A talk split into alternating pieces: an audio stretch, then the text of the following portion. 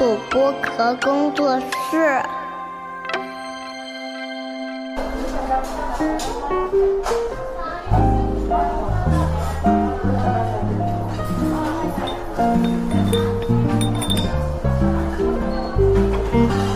童晨杰的正常生活。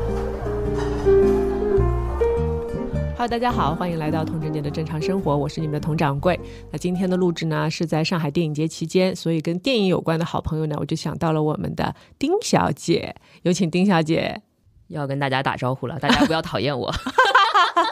不会不会，然后丁小姐也是开了自己的播客嘛，对吧？叫什么名字？真实访谈录，主要是一些影视的采访了。好的，如果大家有兴趣的话，去关心一下，特别是喜欢电影的朋友们。然后呢，我们正好去参加了前两天的一个迪奥的论坛啊，论坛的名字呢叫做“他影时代不设限人生”。然后“他影”的“他”呢就是女字旁的一个“他”，所以我们今天一开始呢会跟大家先回顾一下论坛的一些内容，然后一些电影人的有趣的回答，他们的一些聊天。然后接下来呢，我们两个会再聊一聊关于女性电影人的话题。那最后呢？那我们会各自为大家推荐一些跟女性有关的电影啊，希望大家喜欢今天的节目。那我们开始吧。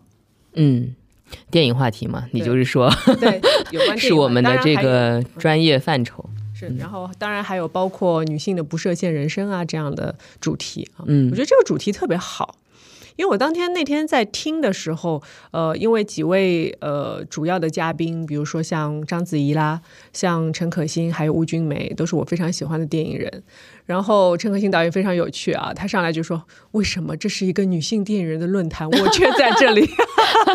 你还记得吗？我记得，我记得，他还说就是经常被误解为头发的长度，认为是一个女性。对，他说他上洗手间的时候会被人认为他走错了洗手间。嗯，不过我觉得就是呃，几乎每一个参加女性所谓女性主题论坛的。男导演可能都会说上这么一句话，就这么一个女性论坛，不管他们是出于调侃还是出于严肃认真吧，他们都会说，呃，为什么我要来这么一个女性的论坛？论坛对，但我其实是觉得，也不是只有女性才能拍好女性吧。当然，当然，因为呃，好像就是在现场，像藤井树在提问的时候，都有一种大家比较公认的感觉，就是陈可辛导演的呃女性形象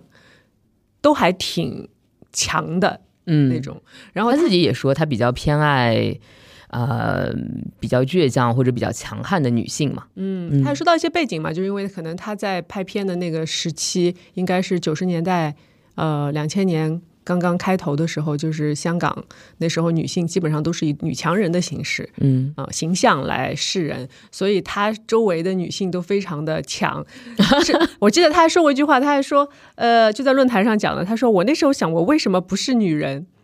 哎呦！但是我也有记得他说，呃，他的 partner，对对对，有说就是下辈子可能想试试当个男人。嗯，对。所以其实性别之间的这种嗯不同角度的认知啊，我觉得在碰撞起来也挺有意思的。对，反正这也是一种不设限嘛，就是性别其实也是一种限制。对自我认知的限制啊，然后种种的限制啊，然后像这一次的主题就是呃不设限嘛，不设限的人生。其实我也有想到，我们上次聊天的时候，就是我们聊到上野千鹤子的那本书，嗯啊，然后就是他的那个书叫做呃始于极限，然后我就觉得其实限制和极限也是有某一种呃相关的，对，因为始于极限其实这个书名呢，它讲的也是啊。他对女性的这种定义感到了厌倦，尤其是这种固有的定义感到了一种厌倦，比如说可爱、美丽或者精致或者这种柔弱。啊，他都感到了一种忍耐的极限，所以这才是他那个书名的由来。嗯，对对对，因为我们之前就是在这里这个这个位，哎，我是坐在那儿，对，几乎是几乎就是差不多啊。然后我跟另外读书会上也聊到，对我跟另外两位男性聊到过始于极限。嗯，然后当时我的感觉就是，女性确实要去呃先触达自己的极限，然后去找到你的极限之后，你才可以慢慢的。去寻找，说我怎么样突破这个极限，然后不给自己设某一个非常具体的极限在那里，可能这个就是跟不设限人生它是有一个对照的一个呃出现吧。我觉得，嗯，对，然后呢，我也蛮开心，就是章子怡得到了这个奖吧，今年度的。对对对，因为呃，我自己的书里面，就他其实是贯穿我所有呃青春三部曲访谈集的一个人物啊，嗯。就不管是他的写他的文章。因为你们，俩都是水瓶座，对，就很爱他。这个我们 其实当时也有聊过对是吧对对对对，没有，我们俩不是也有聊过嘛？然后就说到，就我我因为水瓶座女生一般看不上别的星座女生嘛。啊不，你不要。你不要黑我们水瓶座，对就是因为他是贯穿我三本三部曲的一个灵魂人嗯物吧，算是啊。不管是他推荐我的书啊，还有就是我写过他的文章啊，都算是比较多的。然后呢，呃，我就是也在观察他这一些年的一个变化吧。呃，比如说他第一个出现在我的书里的时候，他的关键词是倔强。嗯，然后呢，其实我们当时是主要是聊的是他的那个一代宗师。那个时候其实我们俩都没有看过片，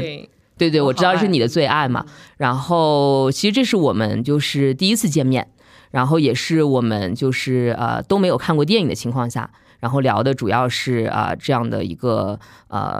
对电影的一些认知啊，然后包括对他本人的一些认知啊这样。然后第二部呢，就是啊、我们当时聊的是非常幸运。嗯，对，非常幸运的这一个系列，就是也是他做制片人的一个系列。嗯，然后昨天其实也有说到，就是他有解锁了制片人这样一个新的身份。对，这个就说到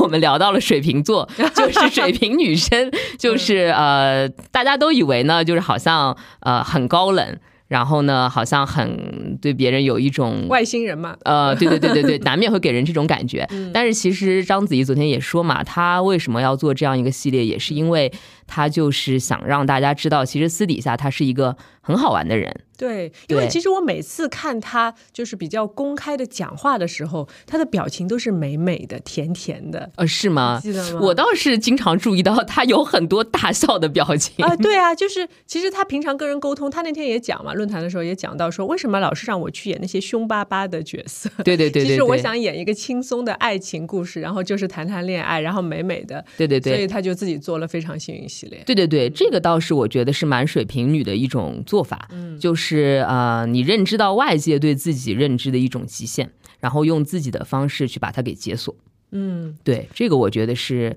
蛮特别的一种方式。然后呢，第三部的时候呢，就更有意思了，因为他就是也突破了大家对他的某一种认知吧。嗯，他就是结婚生小孩了，是吧？对，他是在呃，就是怀孕的时候接受的我的采访。嗯对，然后这也是一个特别的人生时期。然后呢，我记得就是我也有写在我的书里有写到，就是他说的一句话，我觉得是特别打动我心的。他说他喜欢过简单的日子，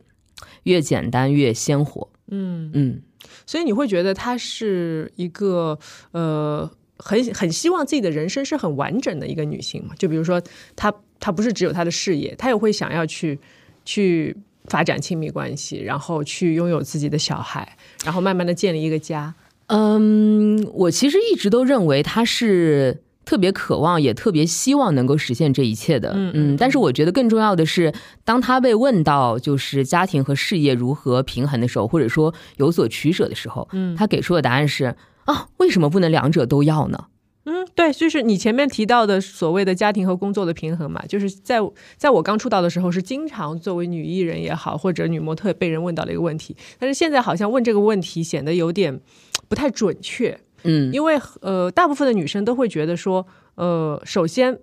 没有办，要么有人就是没有办法平衡，嗯。要么有的人就像你说的，可能子怡她就觉得说我就什么都要，嗯，对，就是我觉得也不要就是觉得好像一定就会受到限制吧，嗯，就是好像你一定要在当中做出取舍，对，我可以都想尝试啊，嗯。嗯。对，因为当然，尝试了之后还可以有再取舍。是因为我觉得，呃，其实对于女性来说，其实她们的 range 是很广的。嗯，然后就是他们就是，我觉得作为女性就是像一个橡皮筋一样的，它可以拉得很长，它也可以缩得很短，嗯然后它可松可紧。所以在工作和生活当中，我觉得当然你要去鲜活的感受你的生活，对吧？你一定要去、去大自然也好，跟朋友在一起也好，感受各种各样的关系也好，然后去吃、去喝，然后去玩儿。但是你在真正工作的时候，就可以做到瞬间就是把所有的集中的注意力全部在你的工作上面。这一点我觉得是，呃，作为女性来说，反而显得她更成熟、更有魅力的一点。对，然后呢，就是呃，其实有很多事情，他们也说嘛，就是到了这个地步，就是一定不能让周围的人失望了。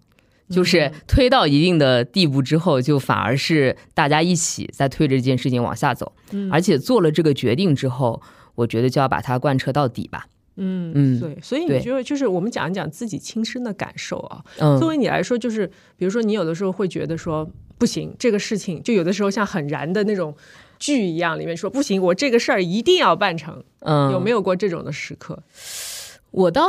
嗯，反正我是觉得，如果说做了一个决定，就一定要呃，就是你怎么着都要把这个事情给做完，而且要用心的把它做好。呃，就像你们，其实我也是受你的启发开始做自己的播客节目嘛。那你就当然你不要宣传了，你不要怨我，就是 没有没有，我是真的就是觉得是受到你的启示，而且你也不止一次的跟我说这件事情。对对对，身为我的挚友，对吧？然后呢，你就是跟我说，就真的你很适合啊，然后就是也对你就之后发展有怎么样，有有潜力啊之类的。但是我其实还是做这个决定的过程，我觉得是相对有点漫长的。嗯，就它并不是一个很快就能。哦，这个很正常，这个很正常啊，因为我觉得我们应该都差不多的脾气吧。就是如果我不做这件事，也就不做了。但是如果做，我不会说，哎，我做了一两次，做了一两期，然后我就把这个东西扔掉了，嗯，我去做别的事情，那其实是对自己的不负责任嘛。嗯，所以我就觉得说，反正做了这个决定，那我就啊一定要好好的做。但是我如果没有下定这个决心，或者说我觉得可能当中还有一些我比较困惑的地方，嗯，那我就不一定说马上就要开始。嗯嗯。对，因为我在昨天的论坛，然后也听到几位电影人，包括呃像吴君梅啊，然后他也聊到了他的一些角色嘛。嗯，我觉得他一开始就说的很好，就聊到呃他在《末代皇帝》里面的角色叫做文秀嘛，就是末代皇帝的妃子。因为大家都知道溥仪就只有一妃一后嘛，然后呃文秀是敢于跟。皇帝去离婚的一个女性形象，因为在当时的这个时代，那么封建的时代，其实是一个挺大的决定，对吧？然后我觉得她可能面临的一些困难，比我们现在要面临的一些。困难要多得多，嗯，然后他当时去做这样一个决定，然后，然后，呃，吴君梅老师也是扮演了这样的一个角色，他当时也非常的年轻，然后还需要用英语来表演，对，对他来说是一个很大的挑战吧。但是我觉得作为女演员来说，因为我我也在演戏嘛，然后你就会觉得，呃，有的时候演员这个职业确实是挺痛苦的，就是你会痛苦在于特别被动。对吧？一一方面是被动，一方面是你在表演的时候，其实要跟自己做很多打仗的这样的一个过程。就是说，比如说导演觉得说你这此时应该是这么表现的，但是你会觉得说我心里不是这样的，或者说这个角色不是这样的。那这个时候的话，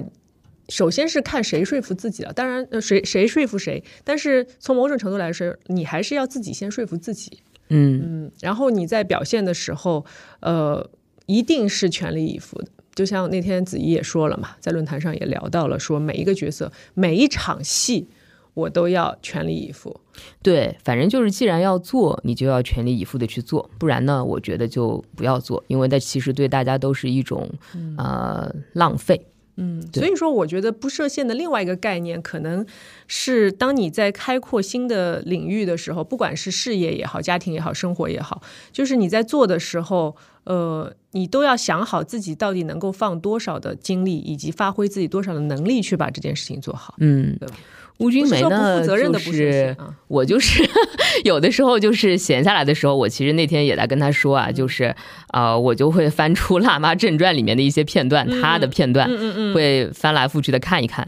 可能也是因为就是他演的是一个矛盾重重的。时尚杂志的女主编，对我记得她的先生是张晨光老师演。对对对，然后跟我的那个职业经历当中有某一部分的重合吧，就感受得到了安慰。这样，那我很我很喜欢她演演的那个角色。对对对对，我也我也很喜欢她跟那个就是她的那一段呃很有意思的感情。嗯，对，就是非常波折啊，就是也是好像也是也讲了一些家庭和事业兼顾的问题吧。嗯，以及就是你把握不住这个你千辛万苦要来的男人。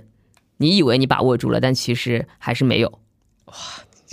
我我觉得放到今天，可能我们可以可以有一些。就是如果在编剧方面啊，可以有一些更高级的处理。可能在当时，因为还是十几年前的剧嘛，哎，我倒觉得那个剧还蛮真实的。真实吗？嗯就是他最后是离开了，是吧？没有啊，他最后就是做好自己的事儿，嗯没有那么充满心机的去要定这个男人，嗯反而就是得到了一个比较好的结果。嗯，嗯，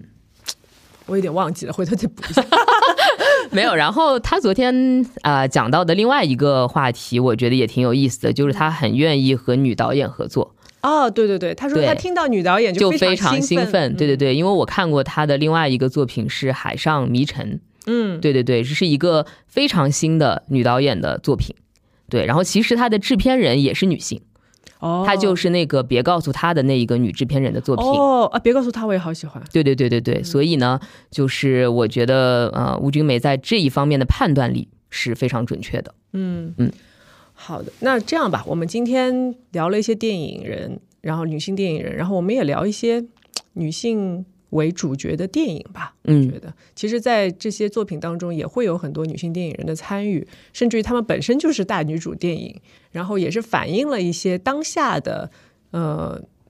女性价值观吧。我觉得可能嗯跟之前的电影会有很大的不同。对，因为虽然就是上影节没有设置一个特别的所谓的女性单元嗯单元，对，但我其实是觉得啊、是不可规避的这样的一个话题，嗯一个主题，以及就是它其实当中有很多隐藏的女性。好的，包括我们俩都很喜欢的那个 Spencer，这也是我给自己选的那个嗯啊、上影节的自己的开幕片啊。是因为我我们俩看的时间有点错位，对我看的时候可能是刚上映没多久，嗯然后是在找的资源看嘛，嗯然后我看的时候比较特别，是因为那时候《王冠》好像第四季吧，还是第三季，我不太记得，反正就是戴那呃《王冠》里的戴安娜出场的那一段，嗯所以差不多两部是对照的，对照着来看。嗯嗯然后两两部戏呢，其实把戴安娜塑造的都非常的唯美，我觉得，因为当时讨论的最多的其实是她的衣服。你记得吗？就是啪，这这片一个 list 就是《王冠》里的戴安娜，因为也是高妹演的嘛，高妹她本身身材也很好，然后她穿了什么什么什么什么，然后这边就是 Spencer 里面那个小 K K 的，是，那可能也是因为他们俩都特别能穿衣服吧，嗯或者说戴安娜本身就是一个时尚偶像。嗯所以就是呃，我当时就是嗯，作为观众来说，其实关注点会有一点偏移的。就是我对吧？因为这些片这两部片子拍的又很美，特别是 Spencer，他用到了很多光影，其实都很像那种几乎像广告片里面的，我是觉得主要是因为吧，大荧幕上看还是会不同。还是会不同。对，我是比较小荧幕看。对对对对对，因为我是终于等到了大荧幕，在这次 上映节上。好的，你说说你的感觉。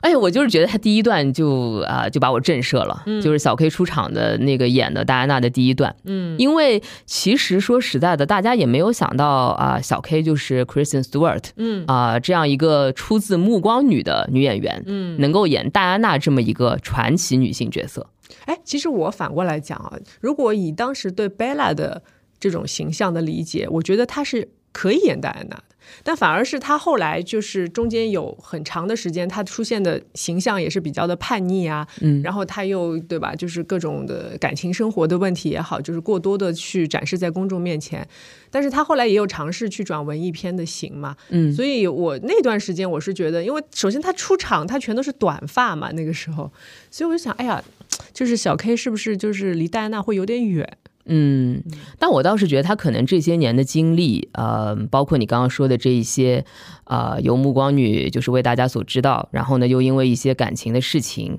呃，被千夫所指，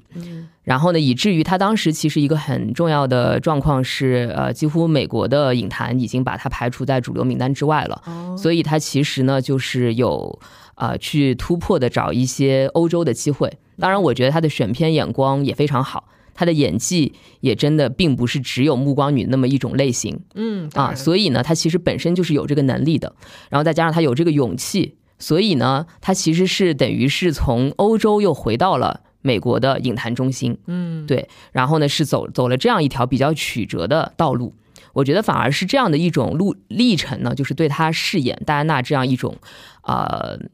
因为他其实这个片一 Spencer 一开始也有一句话嘛，就说这是一个现代悲剧的预言，嗯。其实这个也是很有助力于他诠释这样一个悲剧预言的。嗯。对，因为这个这部电影，其实我觉得它吸引我的还有很大一个原因，是因为呃，它的故事线其实就发生在三天三天之间，三天之间，对，就是其实是一个女人的顿悟时刻，嗯。我把它称之为，就是嗯，因为在我的人生当中也经历过很多的顿悟时刻，有的是大的顿悟，有的是小的顿悟，但是我觉得对于戴安娜来说，这三天可能决定了他的人生未来的一个方向。所以在这个过程当中，你看上去他只是在哦一些例行的每天早上几点起床换衣服、晚宴穿什么衣服等等等等这样一个过程，然后你也看到他的很多，他当他当时有病嘛，他当时是呃厌食症非常严重，催吐啊，然后人瘦的不行。嗯，所以其实，在身体上也承受了很大的压力，包括他那时候想要提出离婚，但是皇室给到他的条件完全就是，当然是，是非常非常压榨他的对这种。对对对，所以就是在这样的情况下，他最后做出了一个决定，嗯，说我要成为怎样的戴安娜。是因为其实一开头就是我刚刚说嘛，就惊艳到我了。其实这个台词也特别能指向生活中的小 K，以及就是啊、呃戴安娜这个本人，呃，就是那一句“我到哪儿了”，嗯。他是迷路了，嗯嗯，他开着车，但是他迷路了。对，然后当中有一段是那个草坪嘛，然后有稻草人的那个是吗？对对对，他就开到那个地方，就是他之前就已经迷路了。嗯对，然后呢，还有一个特别有爆发感的戏呢，就是一场晚宴。嗯，然后他穿着就非常美艳的衣服啊，然后那些珠宝啊，然后他他就是非常感到非常压抑，但那个然后珠宝感觉都快把他勒死了那种，所以他把他扯断了。对对，然后呢，那个大珠小珠落玉盘啊，那嗯些珍珠全部都落到汤里面，然后然后就是有特别多的特写镜头，然后呢，他把这个呃珠宝都吃下去了。当然，这是一种就是电影的拍法，嗯对对对对对，呃，但是其实是非常能够就是写实的说出戴安娜当时的心境的。嗯，suffocated 就是对，然后我觉得戴安娜真的是一个呃，我特别我现在是特别欣赏的一个传奇女性的形象。我早年间其实是对她是没有兴趣的，嗯呃，要不是这些影视作品，包括包括刚刚你说的《王冠》还有 Spencer 这一些，嗯呃，就是我其实对她是没有兴趣的，因为我对这种童话婚礼。还有这种就是特别好像完美的偶像，是没有什么太大的想法的。但其实他不完美啊，他完全都不完美。对，但是呈现出来的那种感觉，大家都会说他很美。嗯但其实我后来就觉得他的美是非常有他的立场的，而且也是突破了很多的界限才塑造的这样一种美。是的，是就包括他会把这种珠宝啊，它是真的假的会混在一起戴，嗯是表明了他自己的一种态度，就是对这种所谓的啊、冠冕堂皇的贵族生活的不屑。是对对对，所以他就把他的这种态度表达在了他的这个穿衣打扮上，因为这是他最有力的武器。嗯对，面向媒体以及传递出他的信息。然后我真正呃对他感到非常折服，也非常呃欣赏他，是因为他的一个纪录片，嗯就是 BBC 的一个他的自述的纪录片。嗯嗯嗯他在里面就是讲了一些话，让我觉得哇，他真的是勇敢又坦诚。嗯他就是说，这个婚姻就是一个阴谋，嗯嗯嗯。然后呢，我要找到我自己的道路。哎，我记得《王冠》里面就是到呃最终季好像是有这样的情节，是他完全就是参考了那一个纪录片，我不知道你有没有看，就是高妹演的那一个那一段，他完全就是 他可高兴了，你知道吗？他他躺在沙发上特别高兴，看到这一段是是非常解气。对，反正就是他其实真的就是参考了那个纪录片，然后把自己的演技磨练的跟那个节奏几乎一模一样，是复刻版的。是呃，然后呢，呃，反正他的这一个，我觉得戴安娜的这一个悲剧呢，就是呃，他被他被期许要参与这一系列的皇室的呃义务，嗯但是呢，他不被期许独立，呃他特别不能表达他自己。嗯，对，因为这是他的身份所困住的。我我可以理解为啊，因为我们今天聊不设限嘛，其实对于皇室的成员来说，特别是后进的女性成员来说，她们其实面临的限制是无处不在的。嗯，就是他们这种限制，你你今天我们聊不设限，但对于他们来说，可能在很长一段时间当中是不存在的，因为他是为国家而服务的这样的一个形象。如果国家需要你这么做，你就要去这么做；需要你说什么话，你就得说什么话，对吧？就这个责任太大了。所以我们看到为什么我觉得我们为什么都喜欢 Spencer，都喜欢戴安娜的故事，就是因为他在这个这些夹缝当中求生存，然后他把那些缝隙都扒开。嗯然后我记得 Spencer 里面还有一段是好像他做梦的时候穿着华服，然后那个楼梯就突然变形了对，变掉了，然后他嗯就要往下坠落的这种感觉。其实就是当一个人还能够体会到自己是真正活着的时候，你会觉得说，我有求生的欲望。我求生是为了什么？如果我今天就埋葬在这里了，我今天就顺着他们这么下去了，我就我就死了。就是这个死是打双引号的，虽然我的肉身还在，但是我精神已死。但是对于对于他，对于呃 Spencer 里的戴安娜来说，他是决定要放手一搏。他这个放手一搏，可能就是以他一己之力来对抗往事的这种感觉。嗯，因为所以他才发出了这个宣言嘛，就是他要走他自己的道路。当然，这种国家的压力是肯定在的。嗯。啊，他也必须有他要履行的义务，但他决定了他要走自己的路，一条就是用他的这个时尚的形象来传递信息，嗯。第二就是他要做人民的王妃，嗯。所以呢，他做了很多的慈善事业，而且他不吝于把自己铺透露在镜头前面，而他其实是一个，他天生是一个很害羞的人呐、嗯他真的是突破了自己的天性，在做这些事情，嗯，因为他已经决定了，他要成为一个这样的人，是所以我觉得就是很令人钦佩啊，这种勇气。是的。嗯那反过来，我们说到小 KK 在里面的表演，嗯，他因为其实这里面作为专业演员来说，我看到他很多的生理的表演。嗯这些是非常痛苦的，因为我相信吐就真的是真吐，然后然后对，因为不然你演不出那种感觉的。然后你假吐，你试试可可能吗？不可能，对吧？然后你疯也是真疯，嗯所以他，嗯，我相信就是每一位女演员都会有她人生的至暗时刻，嗯她的这种至暗时刻有可能是来自于她的作品。成功也好，不成功也好，在可能创造的过程当中，都会有一些让自己很不舒服的地方。嗯但是呃，因为我们我们通常说，哎呀，你做这件事情的时候，你只要跟自己说，以后我们会有好的结果，我拍了这个戏我就红啦，或者有多少票房。但是这个时候其实都不存在的，嗯就是在当时当下的时候，你在这样一个规定情境当中，你就是要把它。做到跟真实的人物完全一模一样，你才能够呈呈现出最动人的表演。这个剧本真的是非常精彩啊！它不仅仅是在这个三天当中浓缩了戴安娜的一生，然后我还注意到，就是它其中还有一本书的线索，你有注意到吗？它其实你刚刚说的那个镜头，你刚刚说的那个镜头啊，你说她有一个穿着华丽的女人，就是跟她呃一样有进行类比，其实那个女人是 Amber Lin，哦哦，对对对我想起来了，对。对，Amber Lin，Amber Lin，对对。对，是非常著名的是一个就是英国历史上一个非常著名的女性形象吧，但最后就被砍头了，因为因为被男人就是呃被那个国王指责说她出轨，而且其实主要原因是因为他没有生出儿子。都都有吧，我觉得，对对对对对。然后其实呃，就是用这这一个形象来隐喻戴安娜的当中的一部分的人生，我觉得也是一个妙笔吧。嗯，是。如果大家想要了解 Amber Lin 的一些影视作品的话，推荐大家看《都铎王朝》。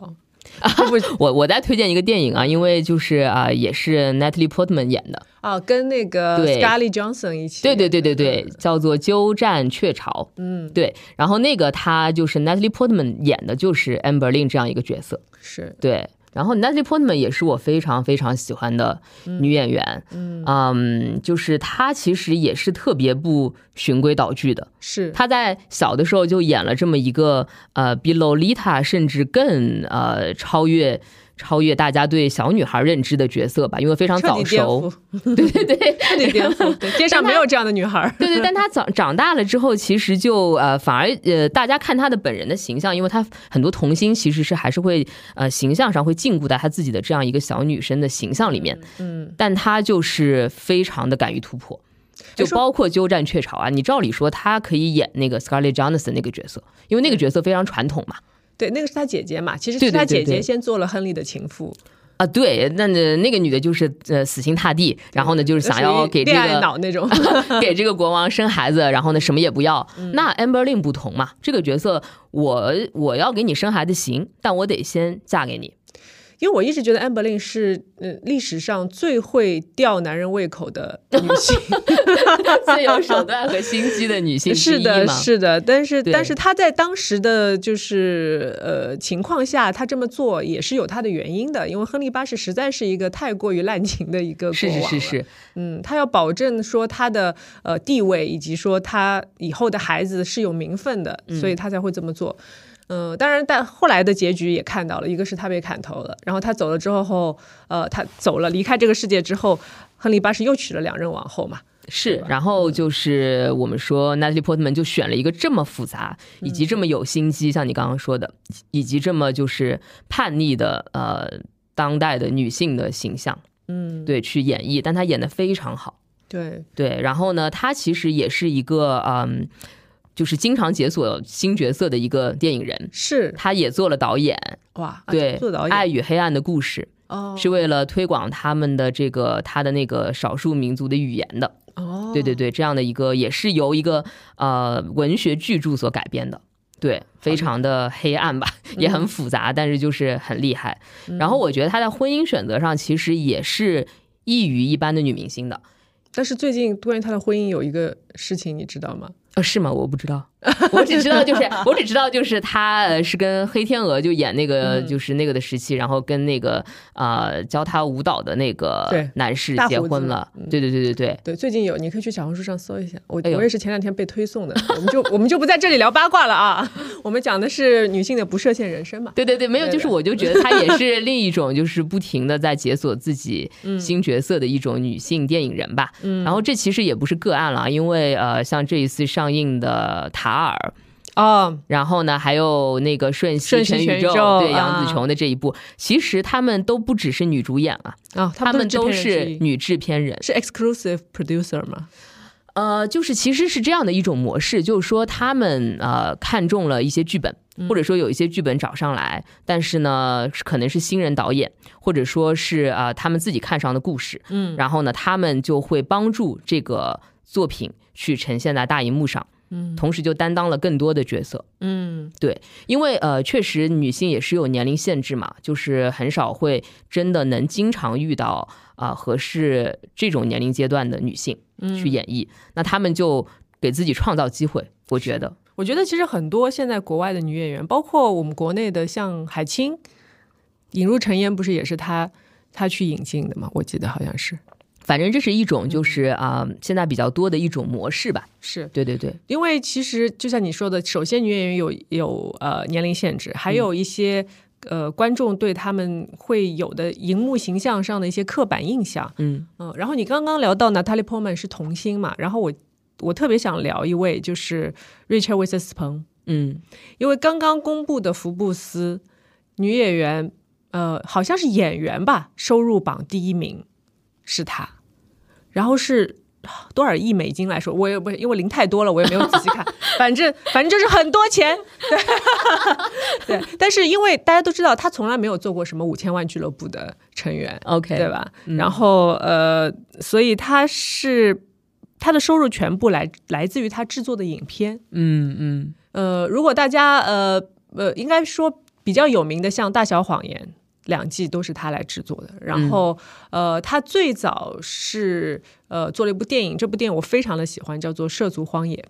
嗯，其实这样的例子也挺多的，就涉足剧的这种制作啊，像那个 Nicole Kidman 其实也是。是，对对对，然后其实呃，像这种自主选择的剧本，也助力他们得了更大的奖啊，就包括呃，就之前的那个呃，杰西卡崔斯坦的那个劳模姐，我们俗称的劳模对对对，姐劳模姐啊，部我也超喜欢她。对对，塔米菲的眼塔米菲睛，的眼睛她也是，她真的是非常主要的制片人呐、然后她找来的所有的演员啊，然后这种投资啊，然后结果那一届她是奥斯卡影后。是，然后这部《涉足荒野》，我当时看的时候啊，嗯，我连看了两遍，是连续看的。嗯就是看完一遍立马看第二遍这种，因为因为因为其实我看电影还是挺挺那个跳跳跃的，就是我不太喜欢呃一部电影反复的看，嗯很少，我喜欢看新的。所以那部电影呢，正好那个时候我的人生也是面临一段就是呃转折期，哦就是嗯，可能是就是呃离婚之后，然后要重新进入婚姻的这样一个状态。然后呢，这部电影因为其实它也是跟一根据一个真人真事的小说来改编的。像 Rachel，她就是一个出名的在好莱坞非常非常喜欢看书的一个女性制片人，她的所有的故事都是她看书看来的。就是她读很多很多的小说，然后读完之后，她就她就找她的团队说：“哎，我想做这个。”然后你们去找导演、找呃找制作团队、找投资方。嘛，要真的读书啊，是的，所以他现在是有一个呃，瑞秋威斯斯彭是有一个呃读书会的，在嗯美国、好像有几百万会员吧，我记得。哎呦，我来看看中国女艺人那个谁呢？第一个做读书会的 领头羊。对，然后我们说一说这个故事啊，这个故事其实是个真人真事。然后呢，呃，我看一下啊，她的她的这个女女性角色，应该她的真名叫 Sherry。嗯然后 Sherry 其实故事非常简单，就是他呃他的婚姻、他的家庭生活全部分崩离析了，然后是因为他自己造成的，就是因为他嗑药啊。然后呃，就是跟那些瘾君子混在一起啊，然后导致他后来就包括那这这样的话，肯定会有出轨的问题出现啊。然后后来就离婚，离婚之后，他的母亲也去世了，然后家里的人都跟他断绝关系了，他就孤身一人在这个世界上。嗯然后他这个时候，他决定展开一段救赎之旅。嗯他就一个人决定徒步去爬一个山，然后这整个的旅程大概是一千一百公里，徒步啊。所以从影片的一开始，就是他在呃 motel 里面去准备他的行囊要去上路的时候，就已经让我觉得很压抑了。就是因为你知道他徒步的话，因为他可能要走一个月，所以他的那些东西全部在一个背包里面嘛。嗯然后他又不是那种专专业的登山的选手，所以他的背包就很大很大，他甚至他的背包的长度要几乎跟他的身高差不多，挑战自己体能的极限。是因为他本人也只有一米五十几嘛，哦，他也不高，然后。这个背包往身上一背，他就整个人就倒往后一倒，你知道，他就 像那个乌龟一样，就倒在地上，然后怎么也起不来，就花了很多力气才起来。起来之后，他就啊，就背着这个包，然后你那时候就会想，天哪，还要走那么远，你这个连我觉得我背着话，可能五十米都走不出去。嗯但是他还是走到了，走到走了一段距离之后，他到了一个补给站，然后别人就告诉他：“来，你把你的背包给我，我来帮你看一看。”然后就这个不需要，那个不需要，这个不需要，那个不需要，就各种理由，然后把他的包就变得非常的轻便。然后还有一个情节是他的鞋子，嗯，因为其实登山徒步是需要非常专专业的鞋子，同时就是可能要比你原来的脚的大小，它是有一个讲法，好像是不能太大，他宁愿是小一点点还是怎么样，我有点忘了。然后别人跟他说你这个鞋不行，他说但是我现在只有这个鞋，如果我要买一个新鞋，要到下一个补给站我才能够寄到。他说好吧，那祝你好运吧。然后后来果不其然，在半路上他的这双鞋就把他的鞋磨得全部都是水泡，没有办法走，然后走到一半还破掉了。然后他最后就是后来就是站在那个悬崖边，他就大喊，就是那种啊，就是要疯了，你知道吗？然后就把鞋哗就扔掉，然后光着脚走到了补给站，然后最后换上了那个新鞋，再把脚养好。嗯，就是这样的一个过程。然后他在途途中还碰到了各种动物的骚扰啊，什么黑熊啊、什么鹰啊、蛇呀、这种东西。有的时候还需要就是做一些很危险的动作，比如说爬山的时候，如果玩过攀岩，大家都知道有一些什么第几路线的时候，你是需要 jump 的，你不是只是爬就可以过去了。哦，他也经历过很多这样的时刻。最后的最后，呃，他完成了这个旅程的时候，我是非常非常感动的。嗯，因为我觉得女人有的时候她会有迷失的时候，因为因为社会社会上的一些诱惑也好，或者说是哪怕是原生家庭也好，她都会面临很多痛苦和自己没有办法解决的时候，她可能会犯一些错。但是我觉得在这个电影当中，这位女主角她等于说她是主动的去选择了一个救赎自己的方法。嗯所以就是呃，我觉得现在为什么很多的女生她会选择去呃做一些极限运动也好，做一些呃健身的运动也好，我觉得有的时候身体上给自己一个很大的压力的时候，你的精神反而会变得非常的轻松和清晰。你会去开始思考一些我真正需要的运动还是挺好的。当然，我的运动生涯也也是有你对对对对。我刚刚想说，对，因为这个结局最后呃，因为它是个真人真事嘛，所以就显得嗯非常的感人，是因为这个呃。这位 Shelly 她最后是结婚了，嗯她最后也结婚，然后生了几个小孩，就非常幸福的就过这一辈子。所以你给我的这种感觉，你知道吗？就是，OK，你你可以做错事，但是只要你还活着，你有办法把自己救回来，就是这种勇气。我是觉得，就是你刚刚描述的很多事情，尤其是他自己的这一段旅程，嗯那么多的受挫的细节。啊、其实就是我觉得运动最大的跟人生的相同点，就是它模拟的都是一段非常孤独的时刻，对就是你要自己面对很多的挑战，以及你要呃自己克服很多自己的心理障碍，然后才能走到底。是对，运动也是这样的一个对孤独的旅程吧。有的时候是你自己还要不停的 push 自己的。对，然后你要说刚刚那个电影是真人真事啊，当然这个电影我没看过，我会去找来看一看。嗯，呃，我其实非常期待的今年能上映的另一部电影就是陈可辛的李娜，哦，因为李娜就真的也是啊、我的女性偶像之一吧。嗯嗯对对对，我非常非常喜欢她。对，然后我在呃跟她做采访的两次过程当中，我也感到她非常的有力量，而且非常坦诚，又很幽默。我觉得这些就是品质，在一个女人身上就会让人觉得特别的可爱。嗯，对，然后他因为他的那个主攻的领域是网球嘛，对，啊，网球这是被称为世界上最孤独的运动，嗯，是因为他需要你一个人在场上做很多次的决定。哦，就是哪怕 李娜不是有很多很好笑的那种片段，是江山身为教练嗯，跑上去嗯嗯嗯给他点意见，然后就被骂走了，然后被 骂走了。到底听谁的？对，不要瞎说话，没叫你说话，这种对吧？那就是呃，说明就是他就是一个人在场上的面对的这种孤独，还有做决定的时刻，其实是很多的。而且压力非常大。对对对对对因为所有的决定，如果对了也好，错了也好，都是自己承担后果嘛。对，所以李娜呢就出了一本书啊、叫叫做《独自上场》。嗯然后呢，我其实也写过这本书。然后呢，我当时结合的是把李娜和模特另一个模特就是刘雯嗯一起结合在一起写的，因为我觉得。嗯，其实模特就像你也做过，嗯也还是就是 在 T 台上，你们也是同样非常孤独的。嗯，对，就是这一段看起来很短的路，其实也是你们要自己撑过去的。嗯嗯，可能会穿着很难受的衣服，可能会穿着非常难驾驭的鞋，嗯，但这一段路也很像人生，就是会可能会跌倒，哪怕跌倒了，你也得自己面对，而且要站起来美美。的、美美的，王冠不能掉。对对对，就这段历程，我觉得也是非常的独自上场的。嗯，对，然后我是我是觉得你刚才聊到说孤独上场这个事儿啊，嗯因为我们上次读书会的时候，不是你问我最喜欢的那一段嘛，嗯，我就聊到说，就是呃，其实关锦鹏写到阮玲玉那一段，对对对对，对，就是他下下楼梯的时候，觉得自己快要不行了，嗯，但是吸口气继续撑住对。对对，灵感来源于他的母亲。对，嗯就是我觉得这个是非常真实的一个女性体验。嗯其实，因为女生在生理上，你知道，别说每个月了，包括生育也好，包括各种疾病也好，对吧？女性特有的这种生理上的，甚至情绪上的东西，有的时候并不是我们自己能够控制的。嗯，对，但是这些就是其实是你天生的限制嘛，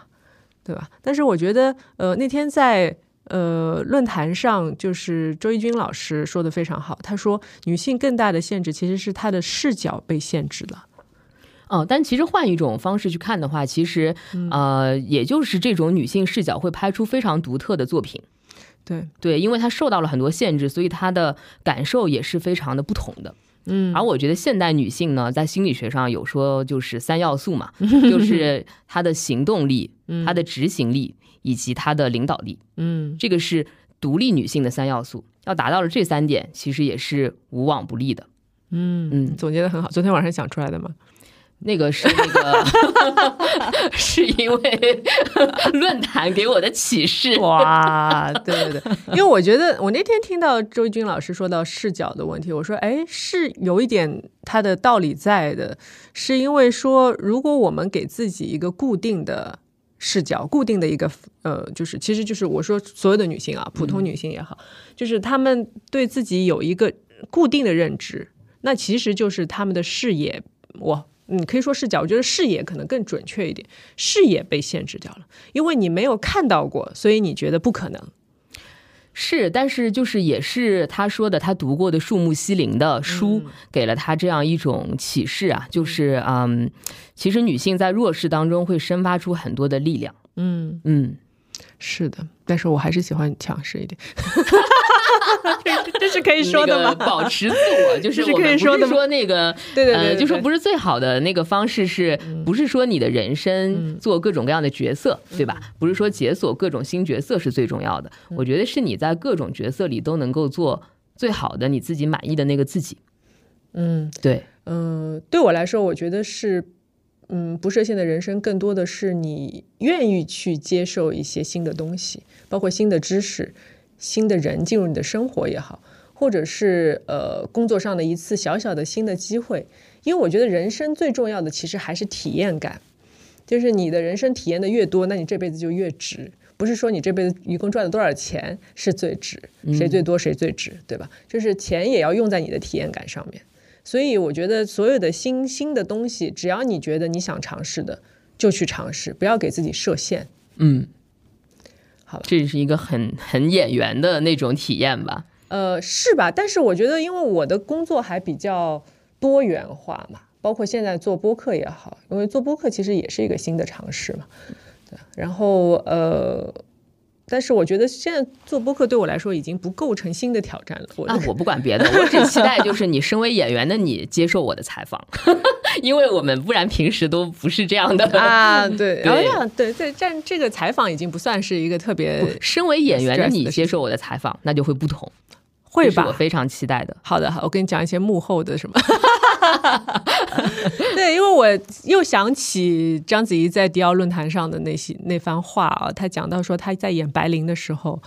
二零四六嘛，然后王家卫导演本来说是，哎，你就来演个两天玩一玩吧，嗯，然后就啪扔了给他一张飞页，说你就演这个女孩子失恋之后非常非常痛苦。